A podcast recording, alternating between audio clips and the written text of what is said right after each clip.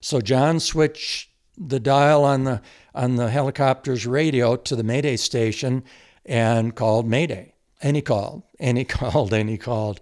Uh, no response.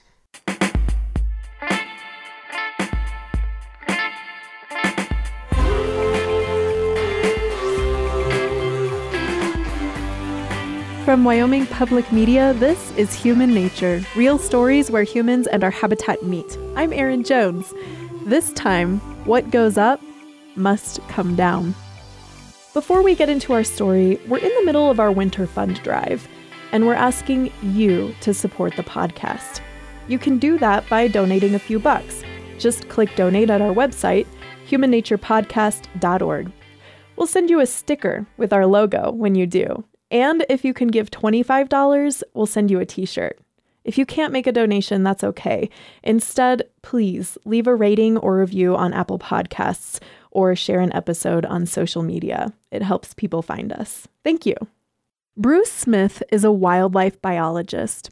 Over his career, he clocked a lot of hours in helicopters, surveying animals in remote patches of the Rocky Mountains. It can be a dangerous job. During my career, I had seven different friends and colleagues who were wildlife biologists or wildlife pilots, all of whom didn't come back from missions. It's one of the most dangerous types of flying that there is civilian flying. Well, starting in the 1990s, the Office of Aviation Services, which regulates all federal flying by employees, initiated 15 minute welfare checks. So, whenever you're on a flight, every 15 minutes you call in you give your status, and you give your position. But that rule didn't exist in 1980 when Bruce was working on the Wind River Indian Reservation in central Wyoming. It was a very cold, sub zero morning when I drove to Thermopolis from where I was living in Lander. I drove there in the dark, as did my flying companion that day, Raleigh Friday, who was the tribal game warden. We met there, and then the helicopter we were going to be flying in came in from Greybull, and we took off to survey elk, deer, and bighorn sheep through the Owl Creek Mountains. Bruce and Raleigh had worked together before and knew each other well, but neither had met John, the pilot. The three of them would spend the morning flying over an ocean of snow capped peaks, nowhere near towns or roads. In order to finish the survey and make it back to the airport, they'd have to stop and refuel somewhere in those mountains. So they loaded 40 extra gallons of fuel onto the helicopter and took off just as the sun was coming up. The mountains there can be really rough flying, a lot of strong winds, unpredictable winds. So we have to pick our days, but we had high pressure. So usually under high pressure, we have calmer air, and it was a beautiful blue sky day, and we just gotten about a foot of snow, so it was an ideal situation. The new snow would make it easier to spot animals and their tracks from the sky. After just a couple of hours, they had finished counting elk in what Bruce calls the lower country, the valleys below 8,000 feet. We were now going to fly up on a high ridge called Trail Ridge, and we were going to sit down on top of the ridge, refuel the helicopter. We'd have another two hours of fuel to do our bighorn sheep surveys because the sheep winter up at 10 to 12,000 feet. And then with a, a helping tailwind, we would scoot back to Thermopolis and hopefully make it before we were out of gas. Well, we were about to head up on top of Trail Ridge to find that landing spot when all of a sudden our pilot, John, plopped the helicopter down in about a foot of snow down along Crow Creek. And uh, Raleigh and I kind of looked at each other like, hmm, this isn't the plan. What's up here? And John just said, mm, I smell something. I want to I wanna go take a look. I had never flown with John before, and I'm always wary when I fly with a new pilot. He got out of the helicopter and went back and checked for a while.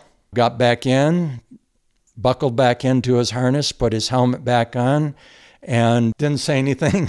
So I got on the intercom and I said, "What's up?" And he said, "False alarm. I just thought there was something, uh, something awry, and everything seems to be fine." So he uh, throttled it up, and the snow whirled around us like lemon meringue, and uh, off we went.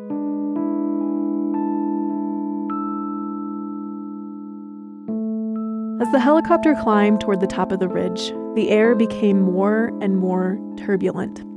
The helicopter started swinging left and right from the winds, and we could feel our stomachs a little bit. We were getting up drafts, and then the bottom would fall out, and all of a sudden, he just turned the helicopter and left the ridge and went right back over Crow Creek. And uh, one of us said, "What's what's the problem?" And he said, "There's no way we can land up there." Said, "There's just too much wind."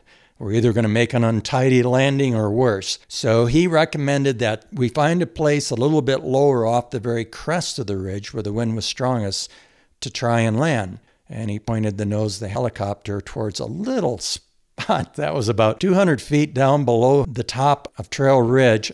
And there was a little bit of a perch there where, yep, sure enough, you could probably put a helicopter in. So we circled over it. He, we looked at it.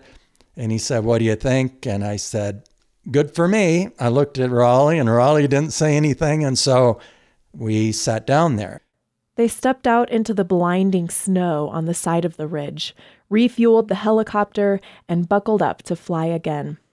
Usually, helicopter pilots take off by pointing the nose down and gliding near the ground to gain momentum. But Bruce noticed that this time, John didn't do that. And I don't know if it was because the ridge was so steep next to us or because he felt something, the wind pushing the helicopter, or maybe he lost visibility for a moment because of all the snow that was stirred up. But he just kept going straight up. And we were going to keep going up, I assume, until he tilted the helicopter. But we didn't keep going up because we lost power and plopped right back to the ground. So that's how we ended up snowbound at 10,000 feet on January 20th, about 12 miles from the closest residence or road. There was a thermometer just in front of my door, and at 11:30 it read 12 degrees above zero. In Lander, it was supposed to be 20 below that night at 5,400 feet of elevation, and we were at 10,000. So this night it was probably going to be 30 below, where we ended up losing the power in the helicopter.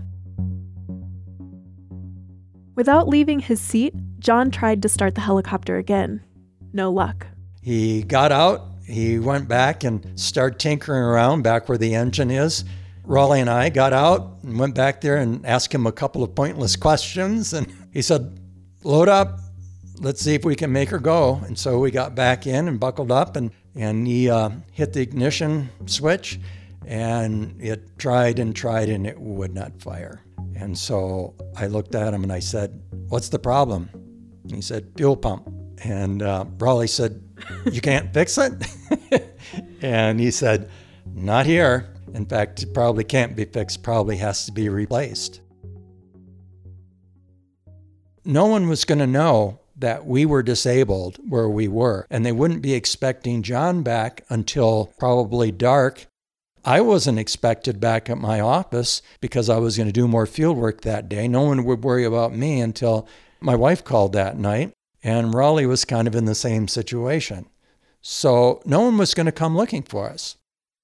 It wasn't long before they spotted the contrail of a jet in the sky. They knew that sometimes airlines tune into the Mayday station.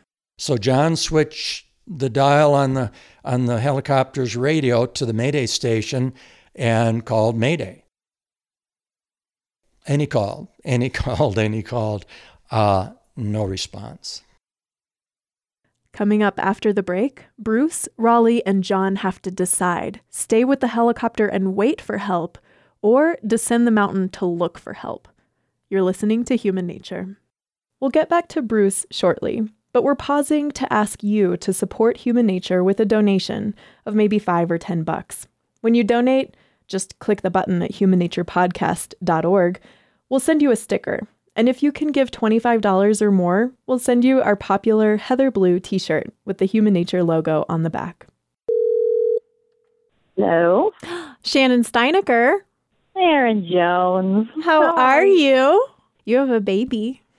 I do. He turned a month old yesterday, so it's you know obviously very exciting over here. We're just partying all the time. So, Shannon's a friend of mine, and maybe that played into her decision to listen to and support human nature. But she says there's more to it than that. My reason for donating um, is because I feel like as a society, we're super disconnected from nature. And for me, like as a little girl, I loved being outside. Got disconnected from that. Uh, I feel like for 15 years, um, life was just boring. It was monotonous. I was dealing with anxiety, depression. I got really unhealthy. Um, and it wasn't until I met someone who shared all their stories of nature and being out and hiking and camping.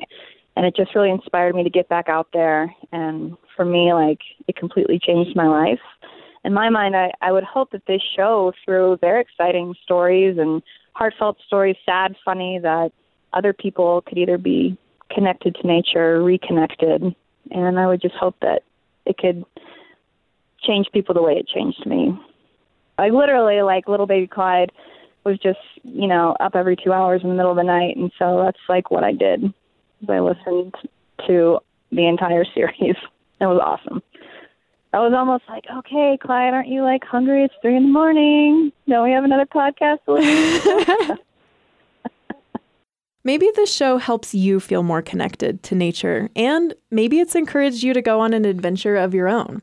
Right now, you can help us bring you more stories by making a donation in any amount at humannaturepodcast.org. That's humannaturepodcast.org. Every dollar makes a difference, and Caroline Ballard is here to help me thank everyone who's given so far. Right. We've heard from all over, including Therese Okraku from Kirkland, Washington, and Rachel Finelli from right here in Laramie, Wyoming. You can actually hear Rachel help tell a feel good story in episode 32. We also want to thank Chris Natali from New York City and Michael McGregor from Johns Creek, Georgia. Also, Trevi Thomas from Fredericksburg, Virginia, and Jean Marie Pina from Farmingdale, New York. And a shout out to Jacob Carson from Cashmere, Washington, and Casey Bishop from Rush Springs, Oklahoma. Plus, Claudia Wagner from Vancouver, Washington, who says the show's logo is magnificent. That's the image on the sticker we'll send to you when you make a donation, and it's also on the t shirt you can get with a gift of $25. If you'd like a shout out on an upcoming episode, let us know when you make your donation at humannaturepodcast.org. That's humannaturepodcast.org. And if you can't give cash, you can give some love by helping other people find our show. Please leave a rating or review on Apple Podcasts or share an episode on social media. This is Human Nature, real stories where humans and our habitat meet. I'm Erin Jones. We left Bruce, Raleigh, and John on top of a ridge in the Wind River Mountains, trying to call Mayday. John radioed the nearest airports. Again, nothing. They figured the impact must have damaged their radio equipment. Bruce suggested they try to dig out the antenna, but if they broke a sweat in the freezing cold, they'd risk getting hypothermia. So they couldn't fix the helicopter, they couldn't call for help, and the sun was already at its highest point in the sky. We had about five more hours of daylight, and that was it.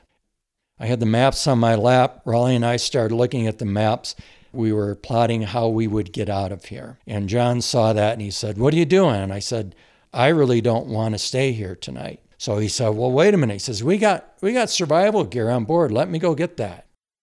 And every helicopter and every fixed wing flight doing this kind of work in the winter is supposed to have survival gear snowshoes, sleeping bags, water, and food, and usually flares. So he got out, went back to the storage compartment, which was in the boom of the helicopter, came back with a sad look on his face. All that was back there, besides his little toolbox, was an oily blanket and one flare gun. There were no oh snowshoes, oh no blankets, no sleeping bags, nothing. The only water we had was a quart that I had in my backpack, and the only food that we had was my lunch. Raleigh hadn't packed lunch, he had left it back in his truck, and John didn't have any water or food. And I said, Well, there's no way I'm staying here. I was convinced if it went down to 30 below and we had no protection, there is no way we could survive the night. John protested because he was responsible for the mission as a pilot. Said, nope, we all have to stay together. We all have to stay with a helicopter. And my response was, Yep, we all have to stay together, but I'm not staying at the helicopter. I'm getting out of here. And Raleigh was in complete agreement with me. Bruce and Raleigh knew of a ranch owned by the Duncan family about 12 miles from the bottom of the ridge. To make it there, they'd first have to descend about 3,000 feet in deep snow. We decided we would alternate breaking trail and John could follow behind because he was a pretty big guy. He was like 6'3. He had been an LAPD pilot, as I remember, and was not in the best of shape, so we would make it easiest for him by him following. Bruce went first, plowing down the mountain.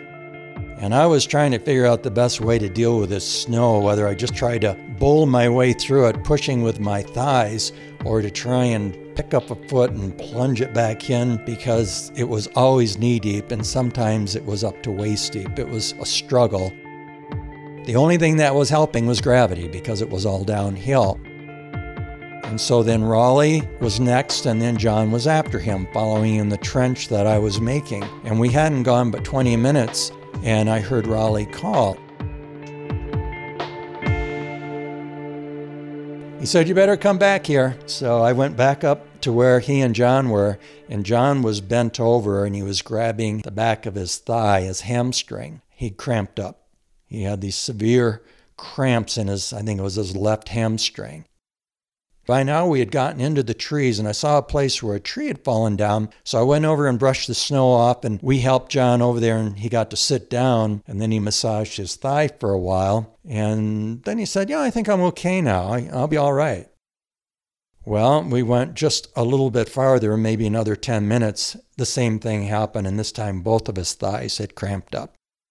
He couldn't go. I mean, they were excruciating from what he was relaying to us. So he started um, massaging one thigh, and I said, If you don't mind, I'll help with the other one. And so I did that, and he started to feel a bit better as the Charlie horse or cramps went out of it. And this went on, and every few minutes we would have to stop again. And not only that, but he was panting and really wheezing and was having a really difficult time with the high elevation, the thin air, and the snow.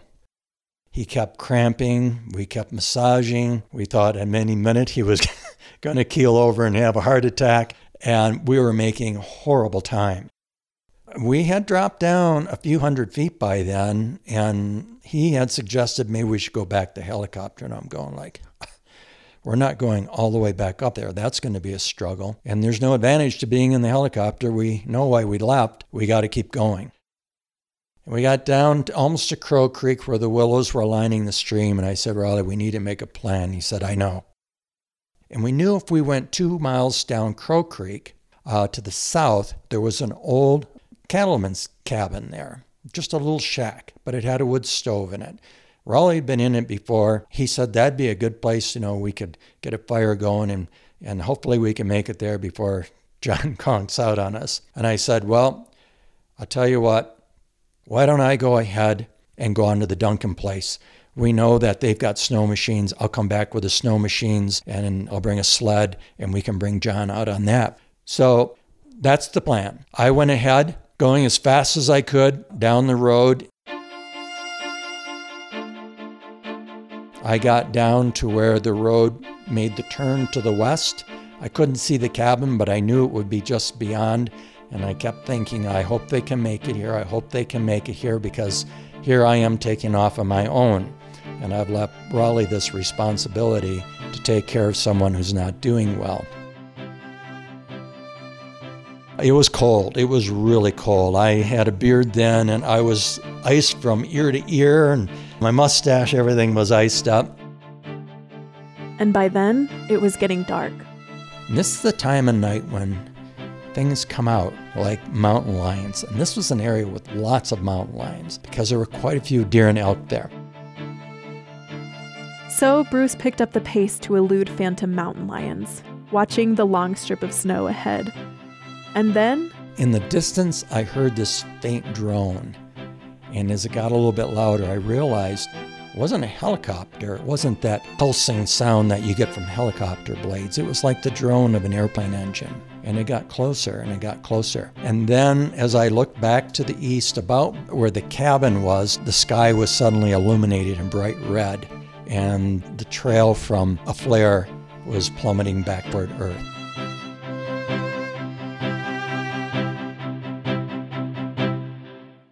I actually started going faster. I wanted to make it to the Duncan Ranch before they got to me, and I didn't quite get there. The helicopter came with a searchlight following my tracks, landed, and before long I was in uh, the back seat with John and Raleigh. They had made it down to the cabin well after dark, and John was all in. There was a single coil spring bed there with no mattress, and he flopped down. Raleigh thought that was probably it for him. The heart attack was coming on. And Raleigh saw that the stove was workable, it was in good condition, but there was no firewood. So he went out to the horse corral, started tearing rails off in the horse corral, the smaller ones, and then breaking them up. And he used that for firewood and got a fire going in the stove. Just then, Raleigh and John heard the plane and ran outside. John fired the flare, and that's when the plane radioed back to bring a helicopter to rescue us. And before long, I was in uh, the back seat with John and Raleigh, and uh, we were headed back to Thermopolis. It took us like 20 minutes to get there, as though nothing had ever happened. Except at that point, the owner of the flying service, who was flying the helicopter, started chewing us out for not staying with a helicopter that had gone down and was giving John in particular a pretty good butt chewing for not having stayed with a helicopter. That's the protocol. You don't leave, you stay with a helicopter. Well, he didn't say anything to me, and it's probably just as well he didn't because what was going through my mind was. So like where was the where was the survival gear? Where were the snowshoes and the sleeping bags and the extra water and food? And I vowed at that moment, the next time I got in a helicopter, and every time after that, I would make sure there was survival gear on board.